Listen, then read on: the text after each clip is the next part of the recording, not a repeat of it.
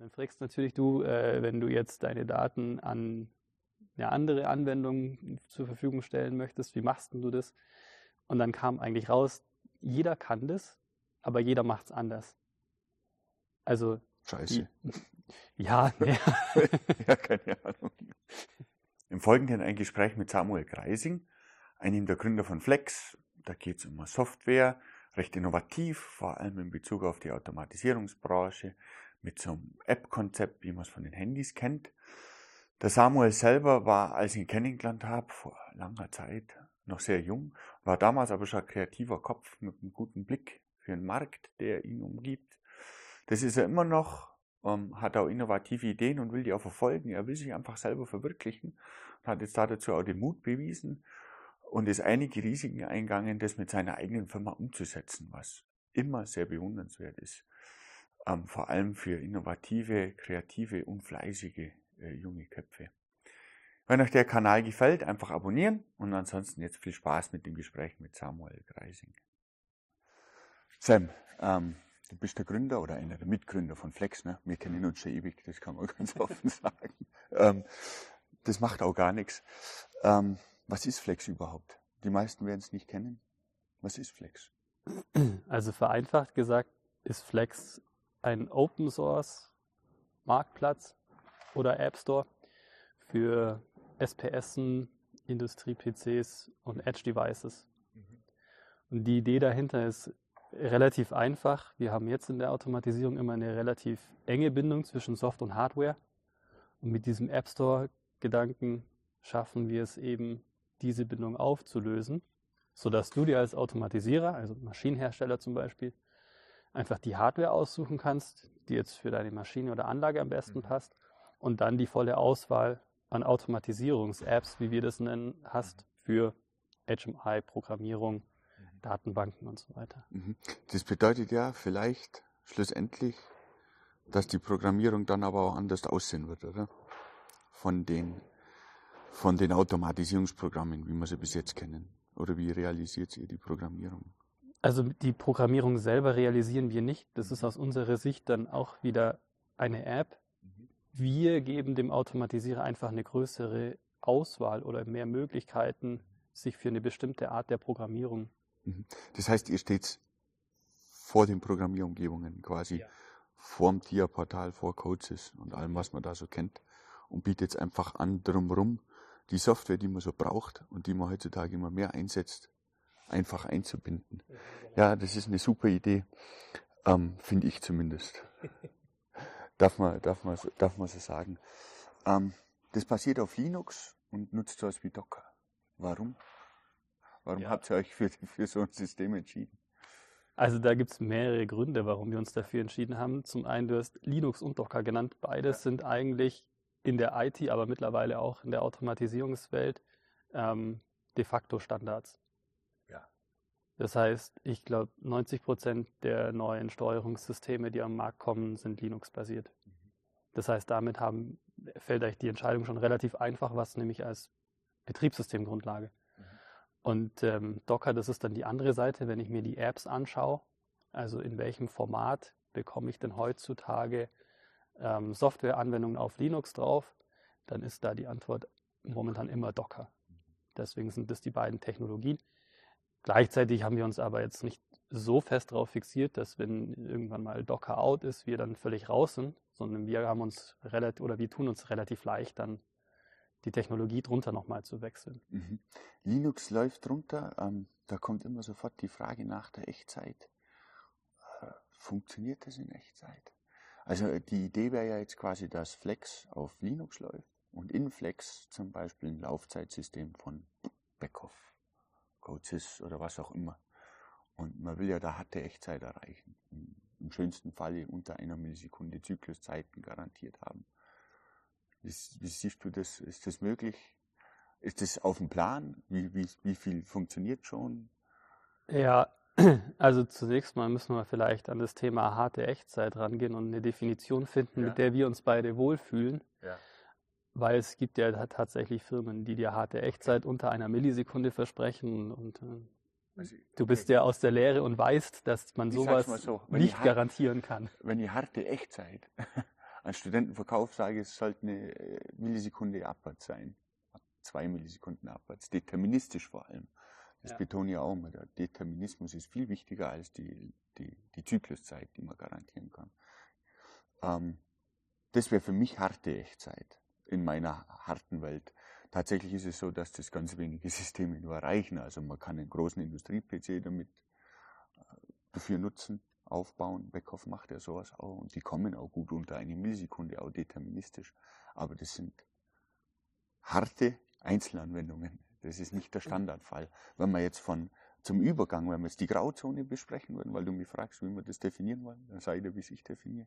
Die Grauzone fängt dann an, ab einer Millisekunde bis zehn Millisekunden.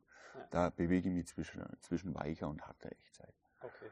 Und alles, was dann über 10 Millisekunden ist, würde ich als weiche Echtzeit sehen. Wobei bei weicher Echtzeit, da, ähm, da haben wir dann die Grauzone, wo der Determinismus nachlässt. Also wo die Zykluszeit nicht mehr ganz der Jitter, also die, der sagen, Unterschied größer wird zwischen den Aufrufzeiten. Dann sprechen wir von einem Jitter oder von Latenzzeiten, die dann zuschlagen. Vielleicht so wie, wie ich das sehe. Ähm, einen harten, harte Echtzeit oder Determinismus, das lässt sich ja gar nicht beweisen. Also du kannst mir ein Gerät jetzt geben und sagen, da ist harte Echtzeit und dann sage ich, okay, wenn das jetzt eine Million Jahre läuft, im 500 Milli Mikrosekundentakt funktioniert das. Das ist, das ist ja etwas, was ähm, eigentlich noch, noch gar nicht bewiesen ist, dass es sowas überhaupt gibt.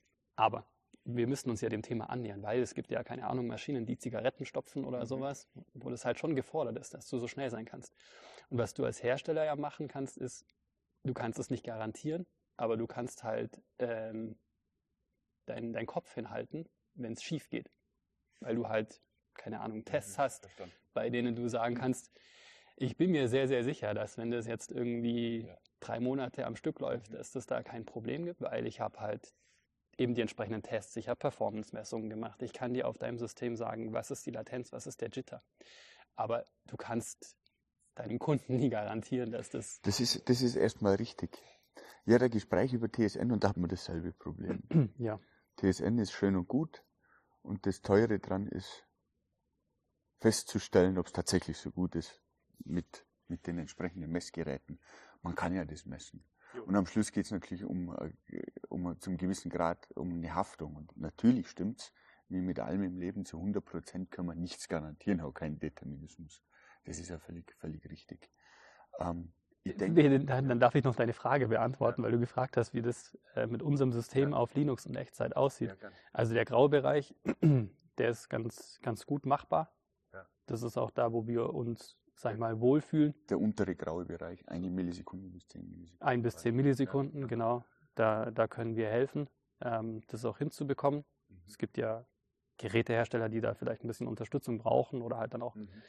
ganz froh sind, wenn sie Anweisungen haben, wie sie ihr System ausrichten können, dass wenn Flex draufläuft und mhm. irgendeine Runtime, ähm, dass das dann entsprechend eine Millisekunde, fünf Millisekunden hat. Mhm. Das heißt aber, da, da haltet ihr quasi den Kopf hin. Da halten wir den Kopf hin. Ja. Sehr schön. Ähm, was ich vorhin nur sagen wollte, das ist so, man kann nie, nie was garantieren. Die Hersteller bieten das an. Ich weiß auch gar nicht genau, wie die Haftungslage da ist, wenn ich ehrlich bin. Weil ein einzelner, einzelner äh, Zyklus, der mal 1,2 Millisekunden dauert, ähm, der wird ja regelmäßig passieren, wenn man ein Jahr Laufzeit hat. Ne? Ja. Ähm, deswegen ist ja an der Stelle meine Empfehlung, wir müssen Applikationen schreiben, die resilient sind gegen solche Fehler.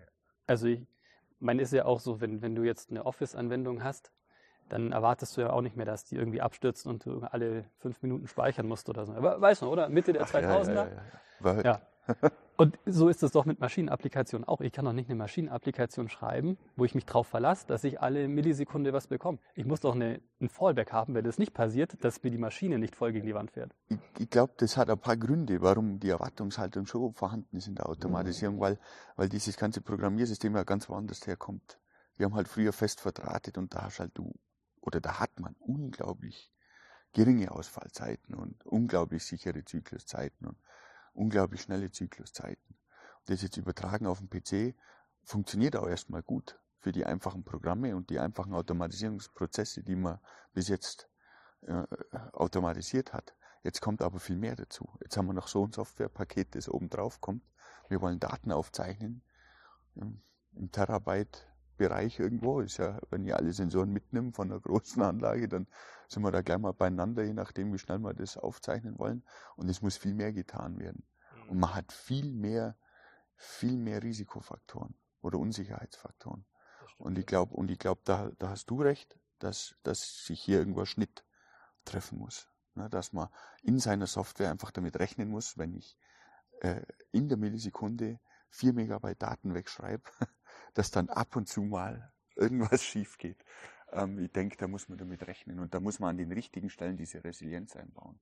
Die Fragen kriege ich aufgestellt, ja, was bedeutet das? Kann ich dann, dann, dann das kann ich nicht machen. Wenn ich jetzt diese Binde nicht rechtzeitig abschneide, dann, dann muss ich das Ding neu starten. Ne? Oder habe große Probleme, habe einen großen Ausschuss erstmal, weil ich einen kleinen Versatz kriege und der sich dann fortsetzt und ausgeglichen werden muss. Das Ding ist aber, den Teil kann ja unglaublich, unglaublich stabil laufen lassen und abgrenzen vom Rest. Die Resilienz passiert ja an ganz anderen Stelle ja. bei den Dingen, die man nicht braucht. Interessantes Thema, jetzt habe ich aber viel zu viel geredet. Ähm, was ich super interessant finde, das ist Open Source. Das ist umsonst. sagen wir so, Flex. Da habe ich ein paar Fragen. Was heißt Open Source? Bekomme ich den Quellcode irgendwo her, wenn ich das will? Gibt es ein GitHub Repository? Ja, es gibt ein GitHub Repository. Ja. Mehrere sogar. Aha. Und da kriegst du alles, was am Ende auf dem Gerät läuft. Ja. Das alles. ist komplett Open Source. Wie sieht es mit den Apps aus? Bei den Apps ist es unterschiedlich. Das sind ja Drittanbieter. Mhm. Das heißt, wenn jetzt ein Drittanbieter sich entscheidet, eine Closed Source App zu machen, ist das für uns genauso gut wie, wie Open Source Apps. Da ist vielleicht auch der große Unterschied bei Open Source Apps. Nehmen wir mal MySQL Datenbank oder Node-RED. Da kümmern wir uns darum, dass diese App auf Flex verfügbar ist, installierbar ist, dass du regelmäßig Updates machen kannst davon. Bei den Drittanbieter-Apps, die jetzt tatsächlich kommerziell auch sind und oft Closed Source, da kümmert sich dann der, was, der was Drittanbieter. Drittanbieter Also wir haben zum Beispiel sehr viel HMI-Lösungen. Das heißt Visualisierungen. Visualisierungen, Visivin, Ininet, Weidmüller, GTI. Und Open Source besser als MySQL, Node-RED und alles, was sowieso open, selber Open Source ist oder frei verfügbar, sagen wir es mal so. Frei. Ja, genau. Es gibt ja so ein paar, also Node-RED ist ja ein Beispiel, was so aus der IT-Welt ja. in unsere Welt reinschwappt. Und da gibt es ja immer mehr. Äh, unglaublich beliebt sind auch die Datenbanken, weil mhm. ähm, ja, es haben viele, viele Leute festgestellt, es ist einfach nicht mehr cool, ähm, Prozessdaten in den Textfile zu speichern und weiß nicht, was man von da aus weitermachen will, aber speicherst halt lieber in eine Datenbank rein, dann kommst du mit einem gescheiten Client drauf, du kannst einen Grafana draufsetzen und dir halt mit ein paar Klicks irgendwie dein Dashboard zusammenbauen. Aber mit einem Textfile ist ja erstmal nicht geholfen, außer dass da irgendwo ein Textfile liegt. Das hast du jetzt schön gesagt. Das ist ja nicht mehr cool. Ja, es ist nicht mehr cool und vor allem völlig find, ineffizient. Ich finde, ich find, das, das, das Wort nicht mehr cool trifft es nicht ganz. Eigentlich, das, das ist ja schon seit 20 Jahren, machen das die ITler ja schon nicht mehr, dass sie einen Text schreiben. Das reicht nicht. Ich glaube, das sind eher 30 Jahre, keine Ahnung. Es ist halt, es ist halt verwunderlich, dass sich, sich nur so lange so lange durchgehalten hat in der Automatisierungswelt, dass man da noch ein CSV-File schreibt und sich darüber freut, dass man dann ein 800 Megabyte CSV-File hat, das kein Text-Reader mehr aufmachen kann und alles zum Stehen bringt. Äh, es ist, aber es ist immer noch so. Ich meine, wir haben jetzt einen Kunden, der genau das wieder gefragt hat. Er hat gesagt, ja, können ja. wir da nicht aus der SPS im Textfile schreiben? Dann sage ich, ja, natürlich können wir das, aber was machst du mit dem Textfile dann? Dann brauchst du ja nochmal ein Programm, ein Skript, was dir das dann in die Datenbank kommt. Und, und man findet das Rad wieder neu und der Zeitpunkt kommt, wo das Textfile nicht reicht und dann braucht man eh eine Datenbank. Naja. Super interessant auf jeden Fall. Dann auf der anderen Seite, wie verdient man dann überhaupt Geld? Wenn ja, alles umsonst ist. wie nimmst du das? Weißt es für dich so? Open Source ist gleich Freibier? Ja, ja, ja finde ich schon. schon. bin ich ganz ehrlich. Open Source heißt, ähm, ich meine, die Kultur ist ja völlig etabliert und auch gut. Ähm, ich gehe auf GitHub, ziehe mir den Code und nutze den. Dazu gehört natürlich die Fähigkeit, wohlgemerkt, dass ich das alles kompilieren kann und so weiter. Das kann sicherlich nicht jeder. Also Open Source im ersten Moment heißt erstmal, der Quellcode ist offen und zur freien Verfügung. Das heißt ja nicht, dass es da jemanden gibt, der mir das alles zusammenbaut, auf ein Tablett hinreicht und sagt, so, jetzt benutze das. genau für deinen Anwendungszweck entsprechen. Also da steht mehr dazwischen. Aber wenn ich jetzt gerade an so eine Arbeit denke, die ich gerade betreue, ne, da geht es um KI und Machine Learning und da ist ja die Open Source Community gewaltig, mhm. was man da alles sich holen kann und da sieht es eigentlich genauso aus. Dass man sehr tiefes Wissen und großen Entwicklungsaufwand Open Source einfach zur Verfügung hat. Also vielleicht müssen wir dann ja erstmal eine, so eine grundlegende Unterscheidung machen. Es gibt Free Open Source. Das ist ja. das, was du in so KI-Projekten dann ja. sehr gerne und sehr oft verwendest. Das wird dann auch entsprechend von Organisationen betreut, die auch wieder Geld haben, die auch wieder Leute bezahlen. Ähm, und es gibt halt Open Source, wie wir das machen, mit einem kommerziellen Geschäftsmodell dahinter.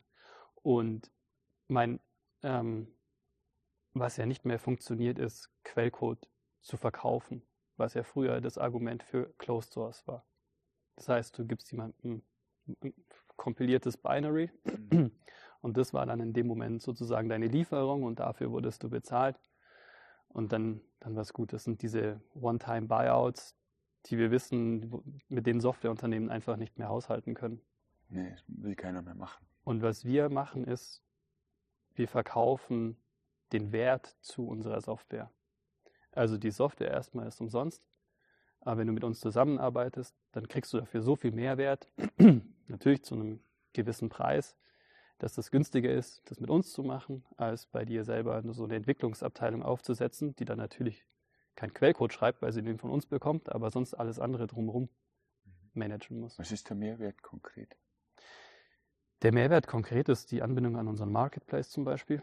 Das ist ja dieses Stück Software, was im Internet dann läuft, wo du die Apps auf herziehst. Auf eurem Server verfügbar sein. Auf unserem Server, genau. Mhm. Das kannst du natürlich auch machen, kannst du auch. Einen eigenen aufsetzen. Eigenen aufsetzen, den betreiben. Ähm, das ist das eine. Dann natürlich haben wir Service Level Agreements. Das heißt, wenn du halt ein Problem hast und einfach Open Source hast, dann kannst du bei uns im Slack-Channel schreiben und um Hilfe bitten. Aber hast natürlich keine garantierten Antwortzeiten. Und wenn du halt ein Service Level Agreement hast, dann kriegst du es halt. Stehst du in der Nacht auf? Das stehe ich in der Nacht auf. Hier, ich hab, mein Handy ist immer bei mir. Also es gibt, es gibt genug Geschäftsmodelle um Open Source drumherum, wie man das aufziehen kann. Es ist auch tatsächlich so, dass es jetzt nicht für jede Software sinnvoll ist, Open Source zu machen. Also keine Ahnung, ob du Instagram oder sowas benutzt. Da ist der Mehrwert nicht gegeben für Open Source.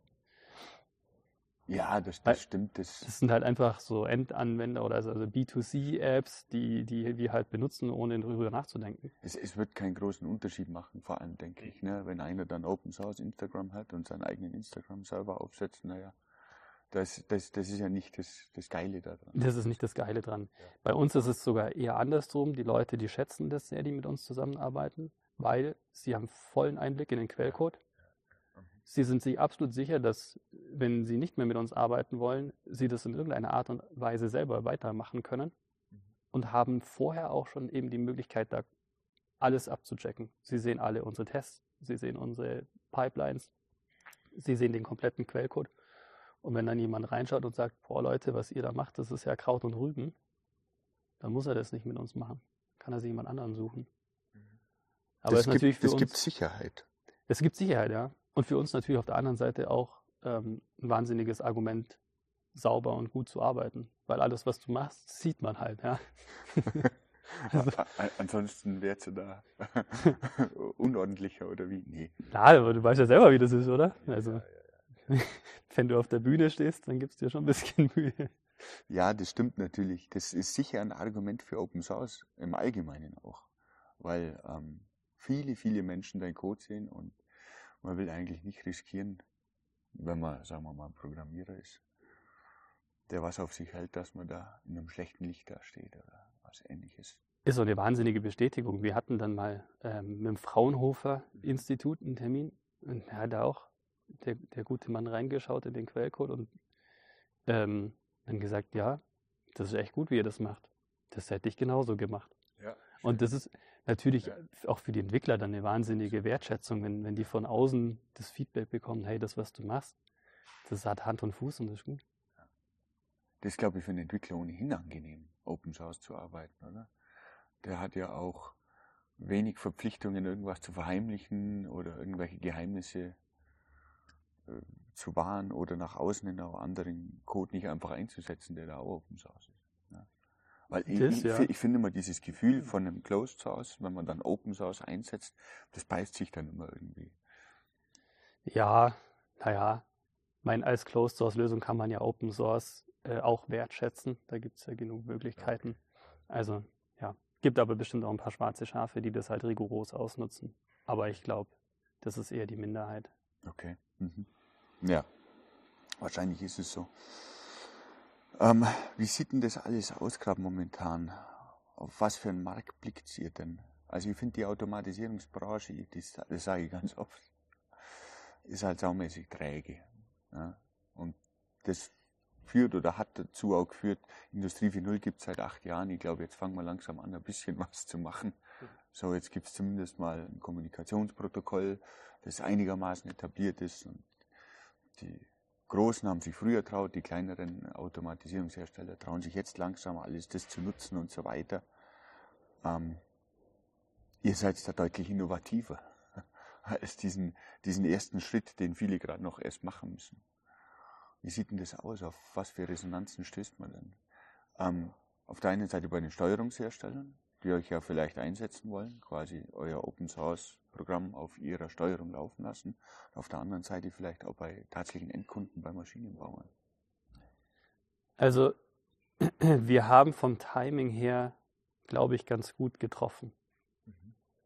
Es gab ein paar, ähm, ja, ein paar Strömungen, bevor wir uns gegründet haben, die, die ganz gute Grundlagenarbeit geleistet haben in unserer Branche, um Verständnis für das Problem, was wir angehen, zu schaffen.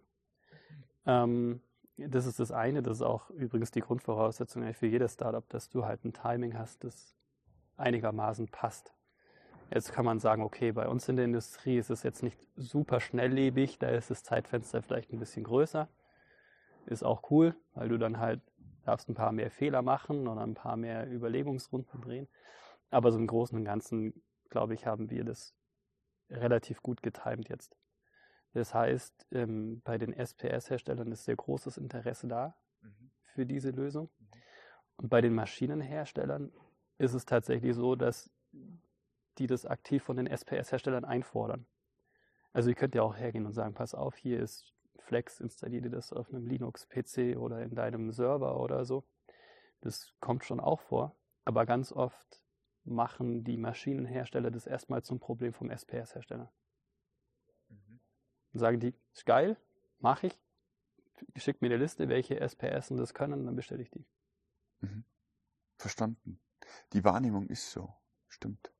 Man kauft eine Steuerung und da muss alles so funktionieren, wie man das will. Dieses getrennt, diese getrennte Wahrnehmung gibt's bei, ist mir noch nie so aufgefallen, jetzt wo du sagst. Maschinenbauer sehen die SPS immer als Paket mit der Software, obwohl es eigentlich nichts miteinander zu tun hat. Deswegen kann man auch so viel für die Hardware verlangen, die normalerweise viel günstiger verfügbar wäre. Finde ich, find ich, find ich interessant. Ähm, ja, wie, wie, wie, wie nimmst du dann diese, diese Möglichkeit zur Innovation wahr in der Automatisierungsbranche überhaupt? Ich habe jetzt gesagt, ich halte es für unglaublich träge. Was wird die nächsten fünf, was, was kann die nächsten fünf Jahre passieren? Erstmal werden alle Flex verwenden, aber. Ja, natürlich. ja, also wenn wir in diesem sagen wir mal, App Store-Bereich uns jetzt umschauen, dann sehen wir, ähm, ich würde sagen, so einen kleinen Überschwinger. Den hatten wir auch schon irgendwie Mitte der, der Zehner ja, mit so IoT-Plattformen. Ja. Jeder macht so eine IoT-Plattform. Jetzt so acht Jahre später oder so, wenn man mal resümiert, dann sieht man zum Beispiel ein Mainz 4 von, von Siemens, ist quasi in die Bedeutungslosigkeit abgedriftet. Es gibt andere Plattformen, die ganz gut laufen, andere sind in Nischen ähm, gegangen, weil sie halt im Bereich Energiemonitoring zum Beispiel was ja. besonders gut können. Und ich ziehe da oft eine Parallele zu dem, was wir jetzt mit diesen App Stores sehen. Also ganz viele, auch Gerätehersteller, machen sich auf den Weg, selber App Stores zu machen oder es gibt so verschiedene Ansätze. Möglicherweise sind es momentan viel zu viele. Ähm, das wird sich über die nächsten fünf Jahre wird sich das ausmitteln. Ich glaube nicht, dass es einen Sieger gibt. Das gab es in der Branche noch nie. Aha. Wir sind wahnsinnig fragmentiert. Ähm, genau, und wir tun alles dafür, dass, es, dass ja, wir in fünf Jahren dabei sind. eigentlich übergreifender eher. Ja, meine, wir bieten halt den Vorteil, gerade kleineren und mittleren dann einen super einfachen Einstieg in das Thema zu kriegen. Mhm. Na, wenn ich ein Siemens bin, dann ist es für mich okay, so einen Siemens Industrial Edge Store über drei Jahre zu entwickeln mit, mit 100 Mann. Das können die finanzieren. Und das werden die auch erfolgreich machen. Das ist gar keine Frage. Aber dann gibt es halt immer noch irgendwie 499 äh, andere, die das halt nicht können. Und die sind dann ganz froh, wenn es jemanden wie uns gibt. Mhm. Das stimmt. Siemens wird das einfach finanzieren, genauso wie sie es brauchen. Ohne Umschweife. Hm. Wie sind denn die ganzen anderen Themen belegt bei euch? Ist, Robotik ist stark im Kommen, ne? also die allgemeine Robotik mit allgemeinen Kinematiken. Ähm, das wäre dann zum Beispiel auch eine App. Ja. Seid ihr da in Diskussion mit irgendjemand? Gibt es da Pläne? Was wären das? Wie schaut das aus? Finde ich super interessant, weil das wäre eigentlich, das ist ja dann das Schöne an der App. Ne? Ich kaufe man Roboterarm, installiere die App mhm. und los geht's. Und zwar in dem Ökosystem, wenn ich mit Flex gearbeitet habe, das ich kenne. Also ich habe mein Android-Phone und kann halt dann meinen Roboterarm damit bedienen. Das ist ja auch was passiert. Also viele Robotikhersteller machen jetzt einfach Handy-Apps, um die Roboter da zu steuern. Das ist ja eigentlich ganz, ganz ähnlich.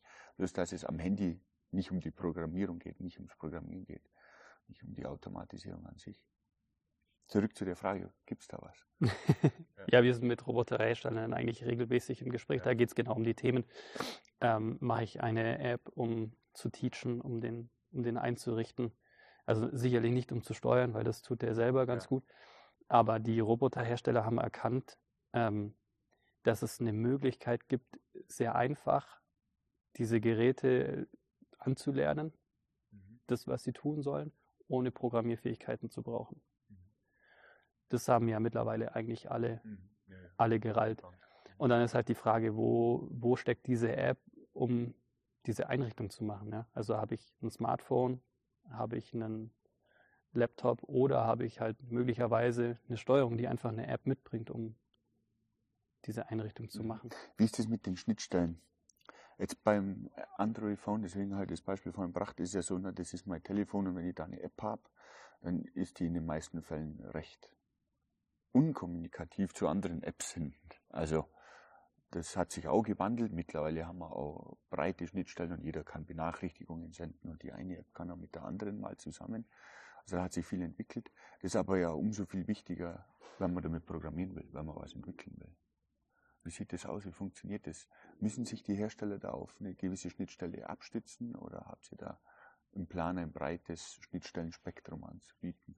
Oder wie stellt man sicher, dass alle Apps miteinander können, viel, viel besser gesagt? Ja, die Frage, die haben wir uns auch gestellt. Und dann sind wir halt bei den App-Anbietern so durchgegangen, haben die interviewt. Ja. Ähm, dann fragst natürlich du, äh, wenn du jetzt deine Daten an eine andere Anwendung zur Verfügung stellen möchtest, wie machst du das?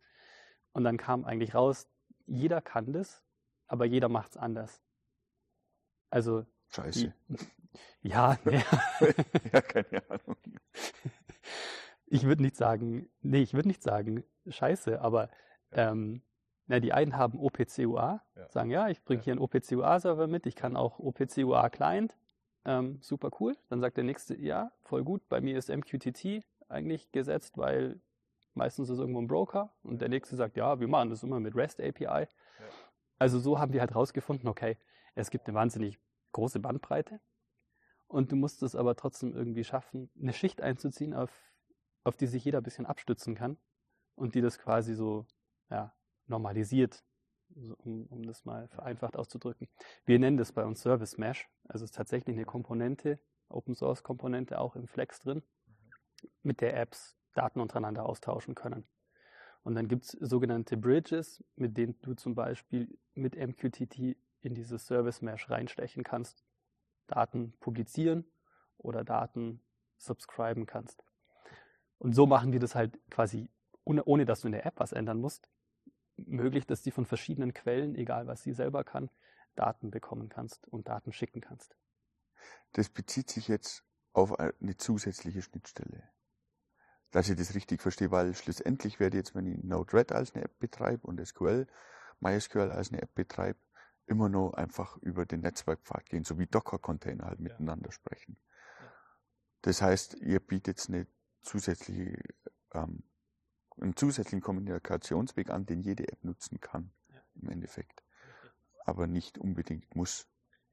Genau. Weil die Besonderheit an dem ist halt noch, dass der echtzeitfähig ist. Okay. Also mhm. ich kann dir mal ein White Paper von uns mhm. zukommen lassen, wo wir dann die äh, Latenzen ausgemessen haben auf, auf bestimmten ja. Referenzsystemen.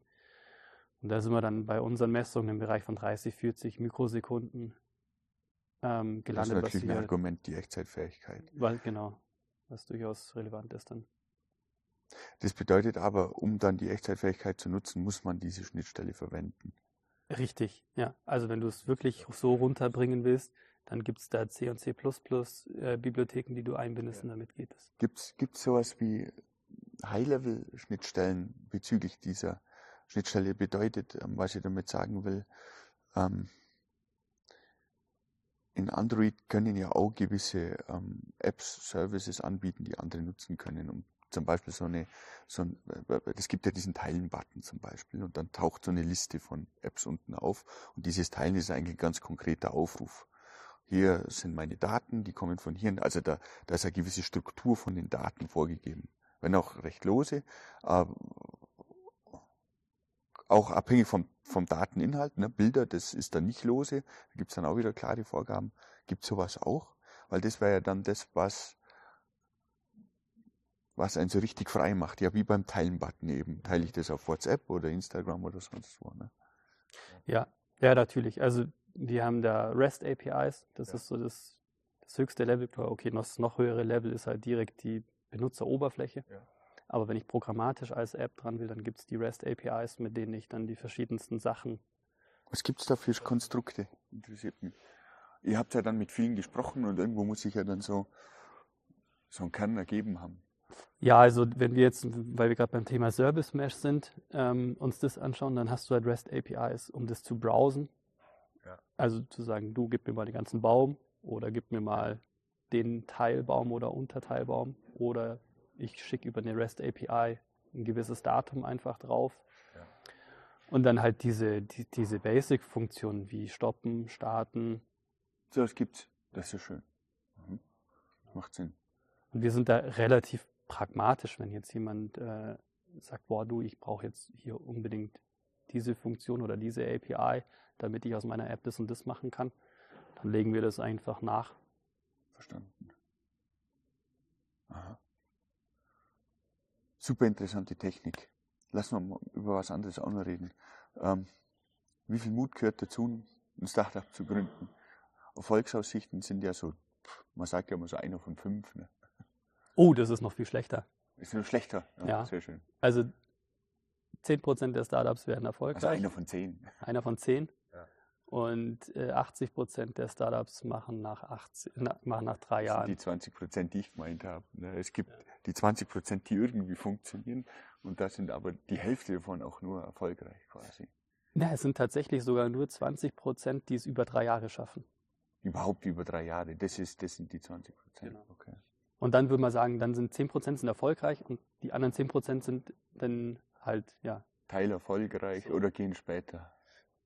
Schaffen es irgendwie zu überleben, sagen wir es mal so. Ja, was treibt dann dazu? Ja, das, ähm, das Thema Mut ist dann schon immer. Ich weiß gar nicht, ob es Mut ist, oder? Ich weiß es ehrlich gesagt auch nicht. Für mich hat es irgendwie nie so viel mit Mut zu tun gehabt. Ähm, klar, du musst, du musst dir schon ein paar Gedanken machen, was ist deine Fallback-Strategie gerade am Anfang, weil es mega unsicher ist natürlich. Zurzeit ist der Fallback einfach bei dem Fachkräftemangel, oder? ja, ein Argument, ja. warum man da vielleicht momentan ein bisschen entspannter rangeht. Ja. Also für mich stand das, das Gründen eigentlich so nie so wirklich zur Debatte, sondern das ist halt dann irgendwie einfach passiert. Und wenn man dann für ein Thema brennt, so wie wir das ähm, gemacht haben und immer noch machen, dann, dann stellt sich die Frage, also zumindest mir gar nicht mehr so. Du weißt, du sammelst halt Erfahrung und egal mit wem du später mal zusammenarbeiten möchtest, der muss ja mit dir als Person dann auch wieder klarkommen. Und wenn ich als Person halt jemand bin, der sowas mal ausprobiert, dann möchte ich vielleicht auch in Zukunft nur mit Leuten arbeiten, für die das okay ist. Mhm. Wie sind die das gelaufen mit dieser Idee? Ich meine, ich, ich weiß, ihr hattet jetzt die Idee gemeinsam, ihr drei Gründer. Ähm, und wann kam der Schritt, jetzt machen wir, jetzt gründen wir ein eigenes Startup? Wann kam der, oder wie entstand der Gedanke? Ja, tatsächlich haben wir der Patrick und ich da während irgendwie so einem Lockdown uns ja. abends mal auf so ein äh, Feierabendbier getroffen, ja. virtuell natürlich. Ja, ja. Und wir haben dann so rumgefachsimpelt und dann gesagt, komm, lass uns jeder einfach mal auf so ein digitales Whiteboard was, was draufpinseln, was draufschreiben und dann mal gucken. Und das haben wir beide gemacht. Dann haben wir uns die Links geschickt. Und dann habe ich gesagt, du hast doch bei mir abgeschaut.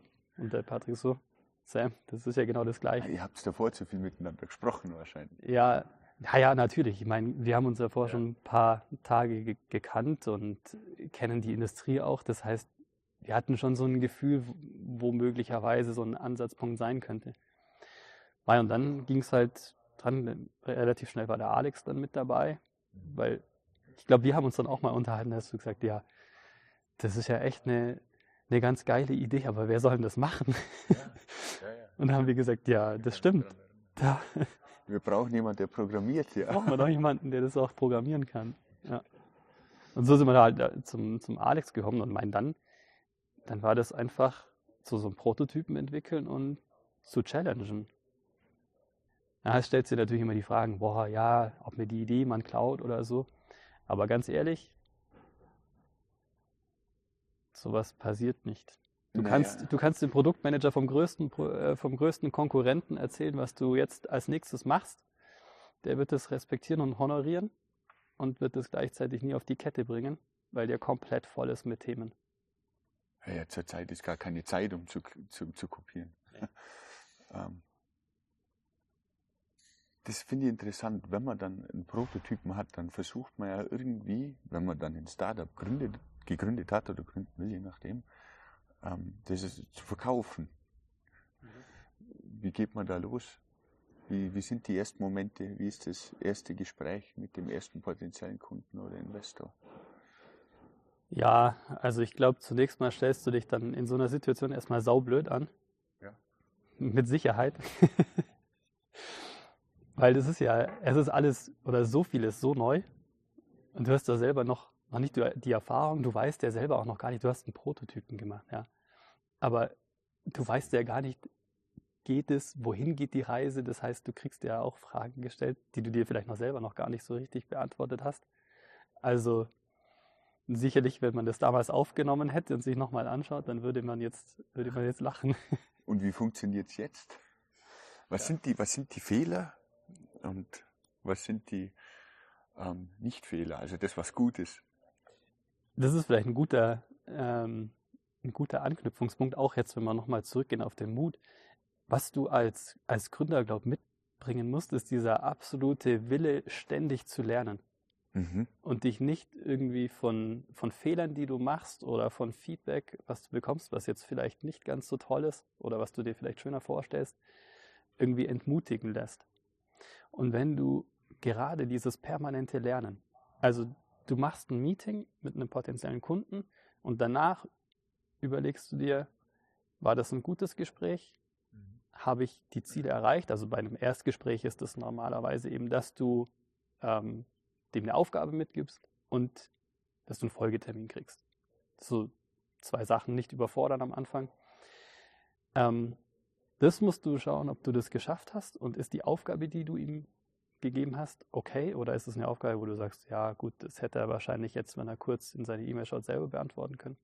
Und ist der Folgetermin in einem Zeithorizont, wo du sagst, da ist genug Interesse geweckt. Also wenn dir jemand sagt, ja, lass uns in einem halben Jahr nochmal sprechen, ähm, dann ist das ja ein Zeichen dafür, okay, das Thema scheint da momentan noch nicht zu ziehen. Grundsätzlich haben wir da wohl was gefunden, aber braucht noch ein bisschen. Und du kannst ja auch nicht erwarten, dass du irgendwie mit dem ersten Gespräch bei jedem Kunden gleich die Tür einrennst, sondern das fängt ja langsam an. Das ist die ersten ein, zwei, drei, vier Kunden, die auf dich setzen, die halt irgendwie so verrückt sind und sagen, oh ja, ey, die lösen mir jetzt wirklich echt ein Problem, was bei mir mega dringend ist und deswegen mache ich das. Und dann baut sich das ja langsam auf. Ist ja auch nicht so, dass, keine Ahnung. Wie findet man verrückte Kunden? Ja, das ist tatsächlich schwierig. also, Ähm, du musst einfach mit den Leuten sprechen. Und was wir feststellen, ist, der persönliche Kontakt ist momentan in unserer Branche der beste. Also Persönlich wir gehen, treffen? Wir gehen auf Messen, wir gehen auf Veranstaltungen und treffen die Leute. Okay. Okay. Und dann findet man jemand Verrücktes, der sagt, wir treffen uns in zwei Wochen wieder. Genau. So und dann geht es weiter und ab. Was ist der, der weitere Fortgang? Dann? Ja. Also das ist vielleicht ganz, ganz einfaches Vertriebsprinzip. Du musst mit möglichst vielen Leuten sprechen. Dann hast du, keine Ahnung, 10, 20, 100, 200. Und mit ein paar geht es weiter, mit ein paar geht es nicht weiter. Und es wird immer weniger und immer weniger. Und unten ist dann wie so ein Trichter. Da tropfen dann halt so im Laufe der Zeit ein, zwei, drei, vier raus. Und umso mehr du oben reinstopfst, umso mehr Tropfen unten raus. Mhm. Ist und, relativ einfach. Und, und, die Tropfen, wie verwertet ihr die dann?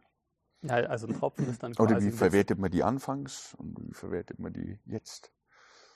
Also so ein Tropfen ist ja am Ende ein zahlender Kunde. Okay, verstanden. Also das, was du mit Tropfen meinst, das sind tatsächlich die Endresultate, die man ja. dann erzielt. Genau. Okay.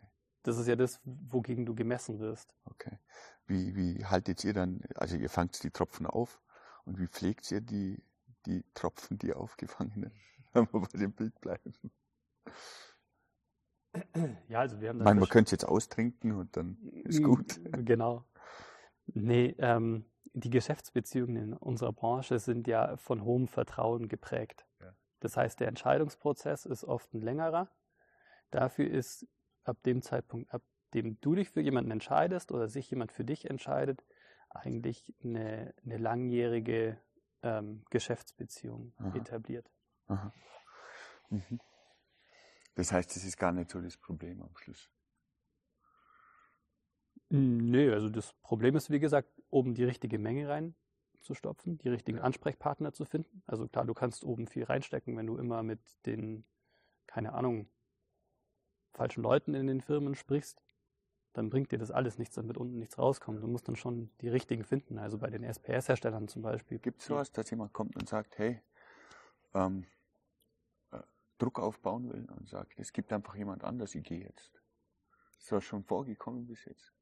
Nee, sowas ist tatsächlich noch nicht vorgekommen, weil es eigentlich auf unserem Feld wenig Vergleichbares gibt in der Automatisierungswelt. Ja, ist ja mega nischig. Also weißt du, es ist ja nicht so, dass ja, jemand sagt, ja, es gibt irgendwie 20 Datenbanken und, und. Das stimmt. Vergleichsweise winzig. Ja. Na gut, und das kann immer jemand sagen, dann mache ich es selber. Also es steht ihm ja frei. Ja.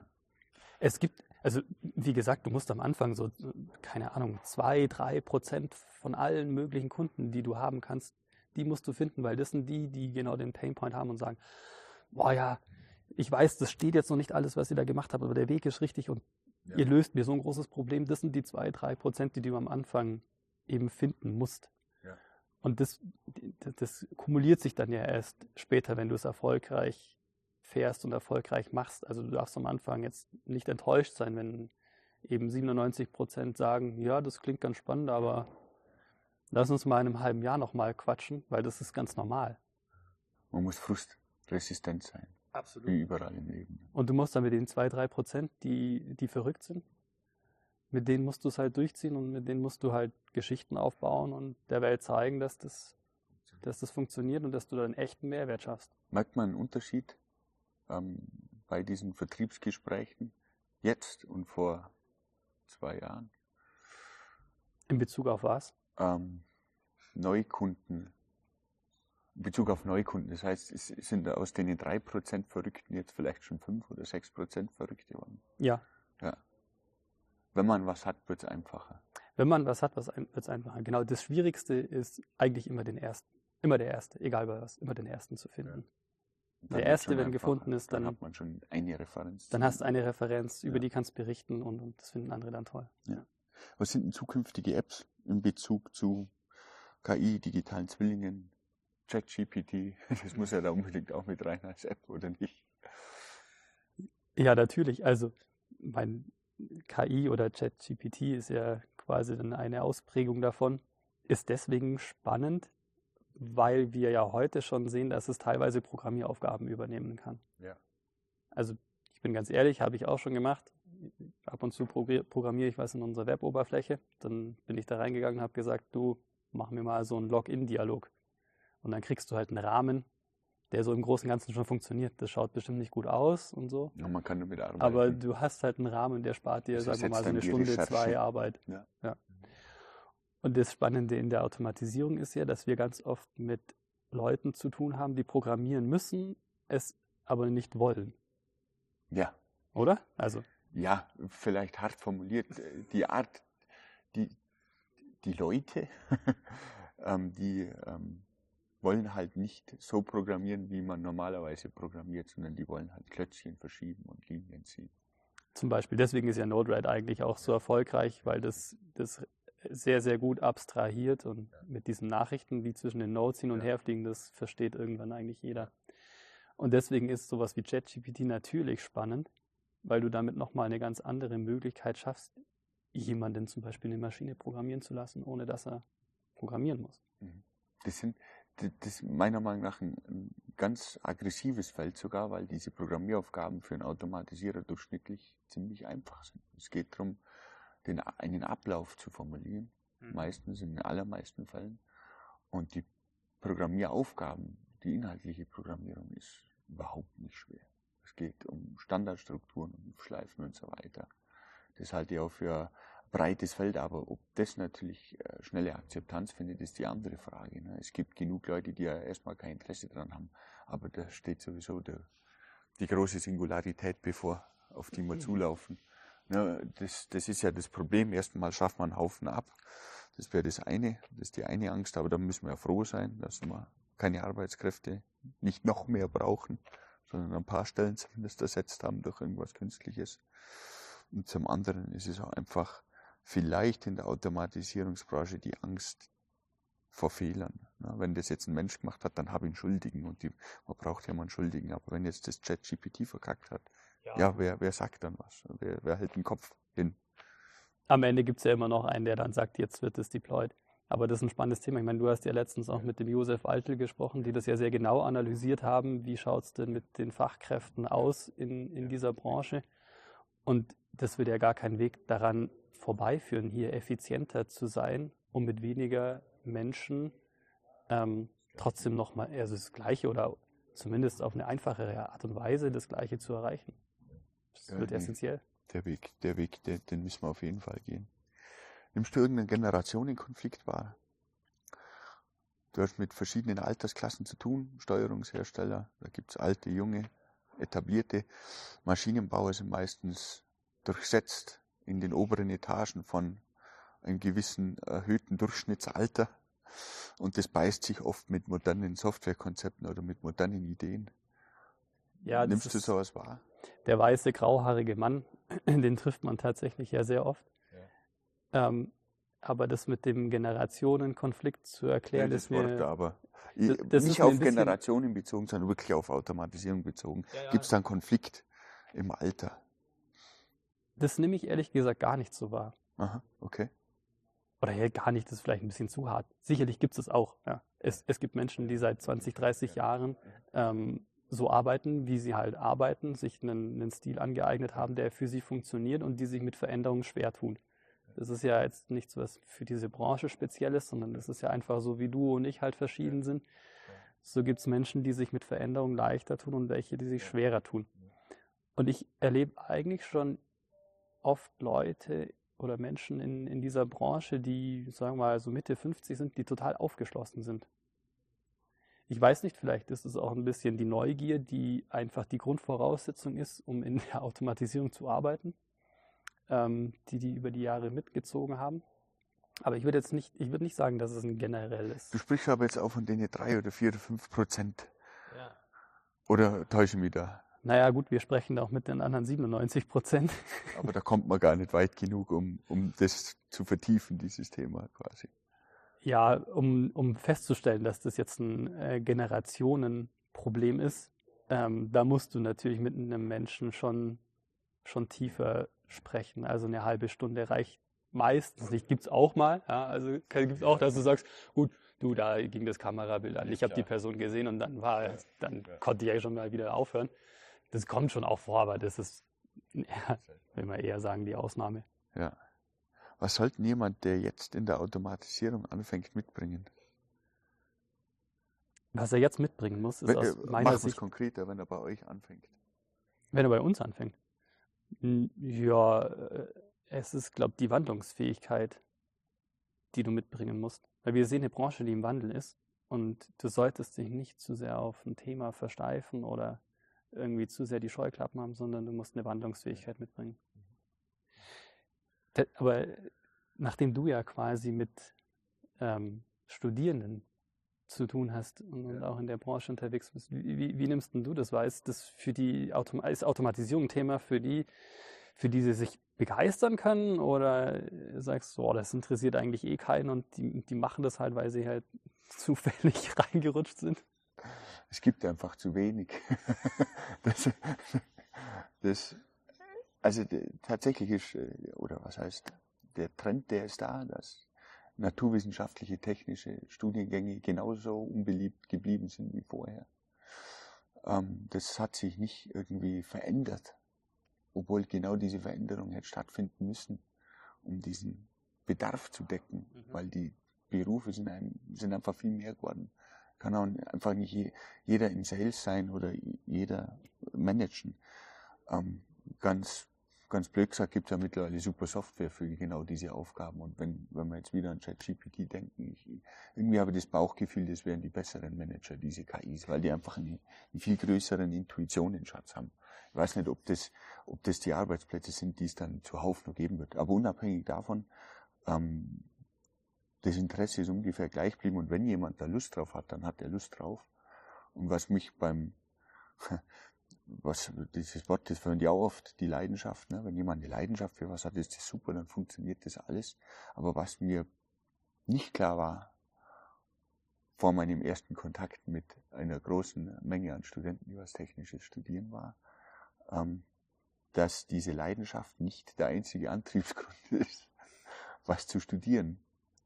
Und das bedeutet, dass äh, Gründe sich manchmal auch darauf beziehen, dass das Mama oder Papa gesagt haben, dass ich was Technisches machen soll, weil ich da einen Arbeitsplatz kriege. Oder da sich darauf beziehen, dass äh, eventuell Numerus Clausus nicht viel vorhanden ist, oder sich sogar darauf beziehen, naja, in Mathe war ich immer gut, also mache ich mal sowas. Aber merkst du dann schon bei gewissen Themen, dass dann irgendwie verstärktes Interesse ist? Also keine Ahnung, wenn du einen Roboter reinbringst, dass dann Aber alle das, ist, ja- das, ist ja, das ist ja der Trick, den wir anwenden. Wir, wir nehmen eine HoloLens, bauen eine virtuelle Maschine auf und drücken das ähm, allen möglichen Menschen in die Hand. Und da ist halt durch die Bank jeder irgendwie begeistert davon. Und wir bauen einen Flugsimulator auf, den man drinnen sitzt mit einer VR-Brille und fliegen kann und so seitlich runterschauen kann. Das sind alles natürlich sofort Faszinationsfaktoren. Damit kann man jeden begeistern. Aber zu einer technischen Begeisterung gehört ja eben die Leidenschaft dazu, der Teil des Leidens. Äh, Das weiß ich nicht. Ob ich jemanden dazu bringe, mit einer HoloLens ähm, was Technisches zu studieren, weiß ich nicht. Das ist nur, ist nur der erste Weg, um überhaupt die Aufmerksamkeit zu bekommen. Ja, aber es ist ja auch so, dann über den Lauf der Semester wird ja auch ein bisschen Na äh, klar, ausgesiebt. wenn Also dann wenn, musst du nicht wenn, mehr mit der wenn HoloLens jemand kommen. An, wenn jemand angefangen hat, ist erstmal gut. Aber dann, dann sind viele Hütten passiert und dann sind wir weit drüber hinweg. Man muss ja im Durchschnitt jemanden sechs bis sieben Mal erwischen, bevor er überhaupt aktiv wird im Kopf. Das heißt, ich muss dem die HoloLens zeigen, der muss einen Flyer bekommen, der muss was im Internet sehen, äh, der braucht ein Video dazu, der soll am besten persönlich angerufen werden und jetzt fehlen noch zwei Dinge, die man irgendwie an den Rand, bevor der Gedanke kommt, ich könnte ja, also durchschnittlich der Gedanke kommt, ich könnte ja das studieren. Ja. Und wenn dann jemand studiert, dann ist es erstmal so. Dann kann sich natürlich zeigen, dass es überhaupt nicht funktioniert. Ähm, aber wir, wir haben, wir können ja die Prüfungen gar nicht so schwer machen und alles aussieben, weil ja gar nichts da ist. Also ganz, ganz profan gesagt, an, an einer Hochschule kommt die Industrie und sagt, wir brauchen Abgänger, wir brauchen Abgänger, wir brauchen Abgänger.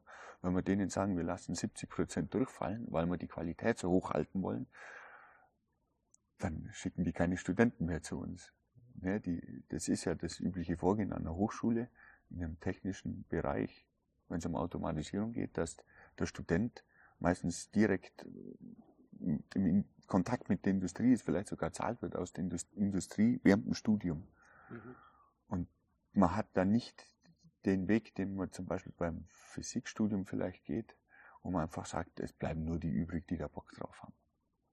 Es bleiben, muss ich definitiv, also ich möchte jetzt keine Statistiken sagen, aber es bleiben sicher Studenten übrig in den Studiengängen, die betreue, die eigentlich nicht den tiefen Bock darauf haben. Die finden das ganz nett, aber das ist halt wie, wie, wie ein Job, den man halt macht, um Geld zu verdienen. Ja, boah, ich glaube aber wahrscheinlich muss sich da, es ist ja auch jeder Mensch anders und, und manche Menschen brauchen halt ein bisschen länger, um zu wissen, was sie glücklich macht. Und manche weniger lang. Das ist natürlich für dich blöd, nachdem du sehr ziemlich am Anfang der Nahrungskette stehst. Hast du hast vielleicht von dem mehr. Ja, ich finde das so schon ein heikles Thema. Jetzt soll man sich nach, nach der Schule, wo man komplett geführt worden ist, entscheiden, was man vermeintlich sein ganzes Leben lang machen will, weil man ein Studium auswählen muss. Aber ich versuche immer wieder zu sagen, das ist überhaupt nicht das, was passiert. Ich mache eigentlich, klar bin ich immer noch in einem technischen Bereich, Bereich aber ich habe ganz andere, meine Doktorarbeit über was ganz anderes geschrieben, als ich jetzt treibe.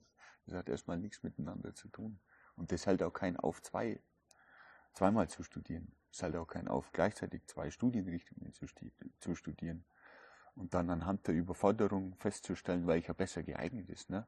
Wenn ich zwei Sachen gleichzeitig studiere, dann merke ich sehr schnell, wo ich es gerade nicht so schaffe und wo ich überhaupt gar keine Chance habe, den mhm. Zeitaufwand zu erbringen. Hört sich immer blöd an. Das ist halt für nicht so abstrakt, das mal ein Semester oder zwei lang zu treiben, um das eigene Interesse irgendwie auszuloten. Wie hast denn du das festgestellt? Ja, bei mir hat es sicherlich, also erstmal die Entscheidung, ich habe ja Informatik studiert, ja. Bachelor und Master das war sicherlich auch irgendwie so eine Entscheidung, wie du gesagt hast. Da sind so einmal irgendwie sieben Faktoren auf mich eingeprasselt, wo ich dann irgendwann gesagt habe, ja. Das mache ich jetzt. Dann mache ich das.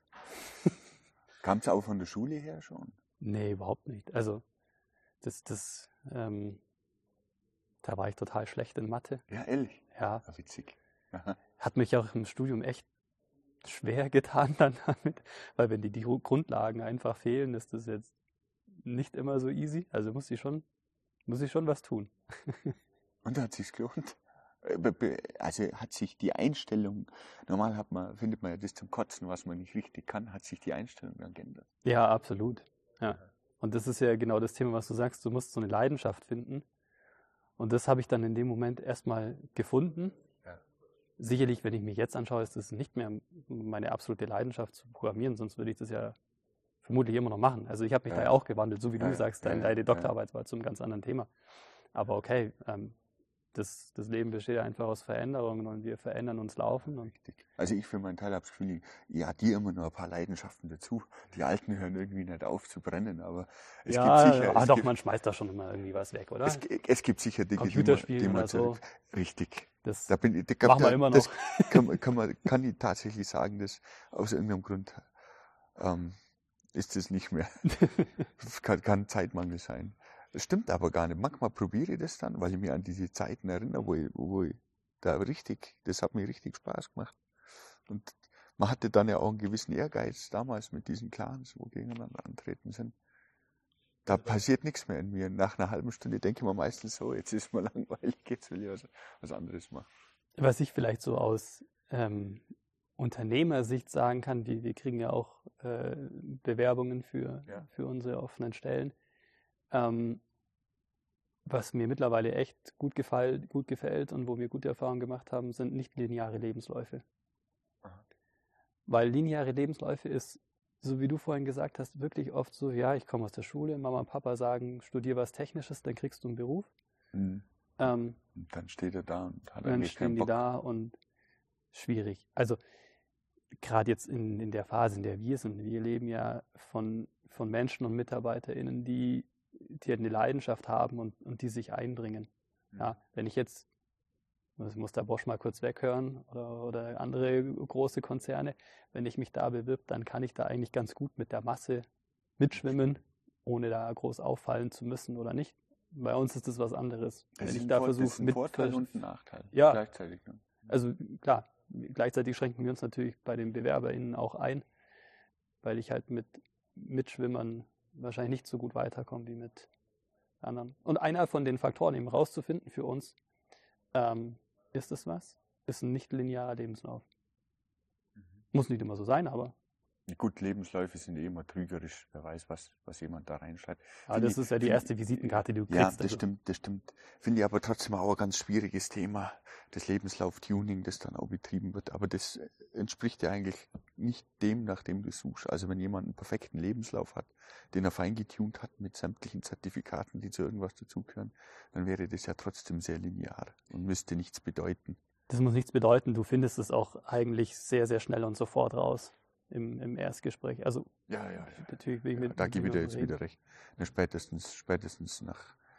Ja, das ist arrogant zu behaupten, dass man das nach zehn Minuten wüsste.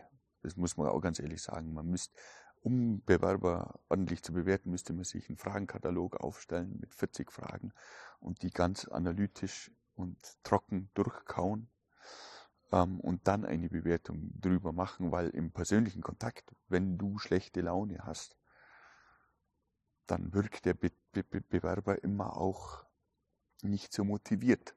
Kann auch sein, dass er vielleicht deine eigene Stimmung reflektiert, aber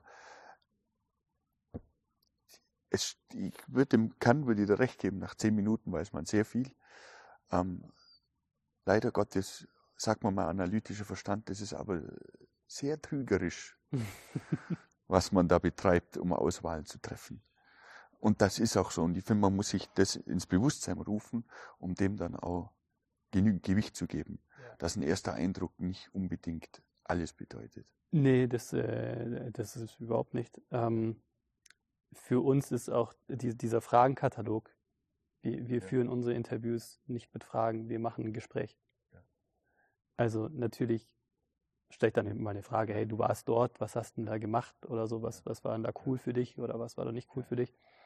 Aber dieser Fragenkatalog, der hat sich für uns jetzt eher nicht, nicht so gut rausgestellt. Aber es ist natürlich, wir suchen eine bestimmte Art Mensch, die mit uns jetzt arbeiten will und da komme ich an dem Fragenkatalog nicht durch. Mir, ich habe da mal ein Beispiel gelesen.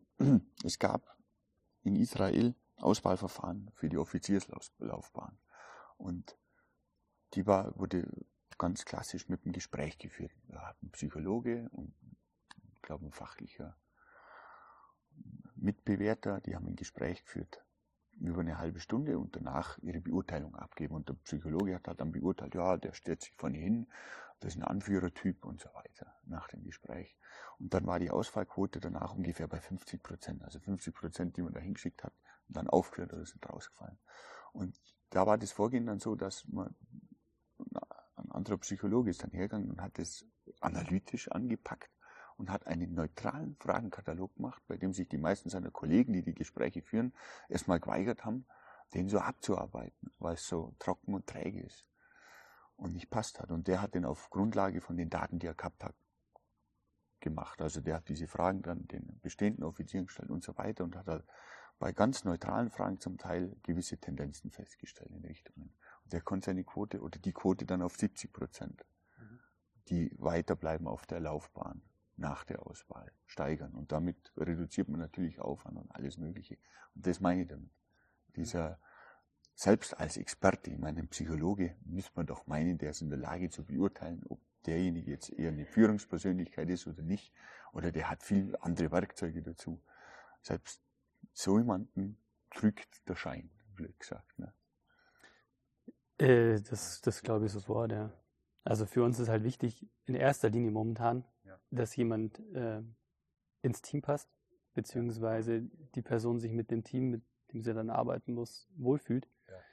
Weil das ist momentan der Dreh- und Angelpunkt von allem. Wir, wir sprechen so viel miteinander, wir sind zwar komplett ja, remote, ja, ja, das stimmt ähm, aber da, da muss die Chemie einfach stimmen, ähm, dass du halt ein Team hast, was was, was da vorwärts bringt. Da, da gebe ich dir recht. Also ihr müsst natürlich viel kommunizieren man, man lässt halt dann diejenigen aus, wo sich die Chemie nach kurzer oder längerer Einarbeitung sehr intensiv ergeben würde, die dann sich quasi im Nachhinein öffnen.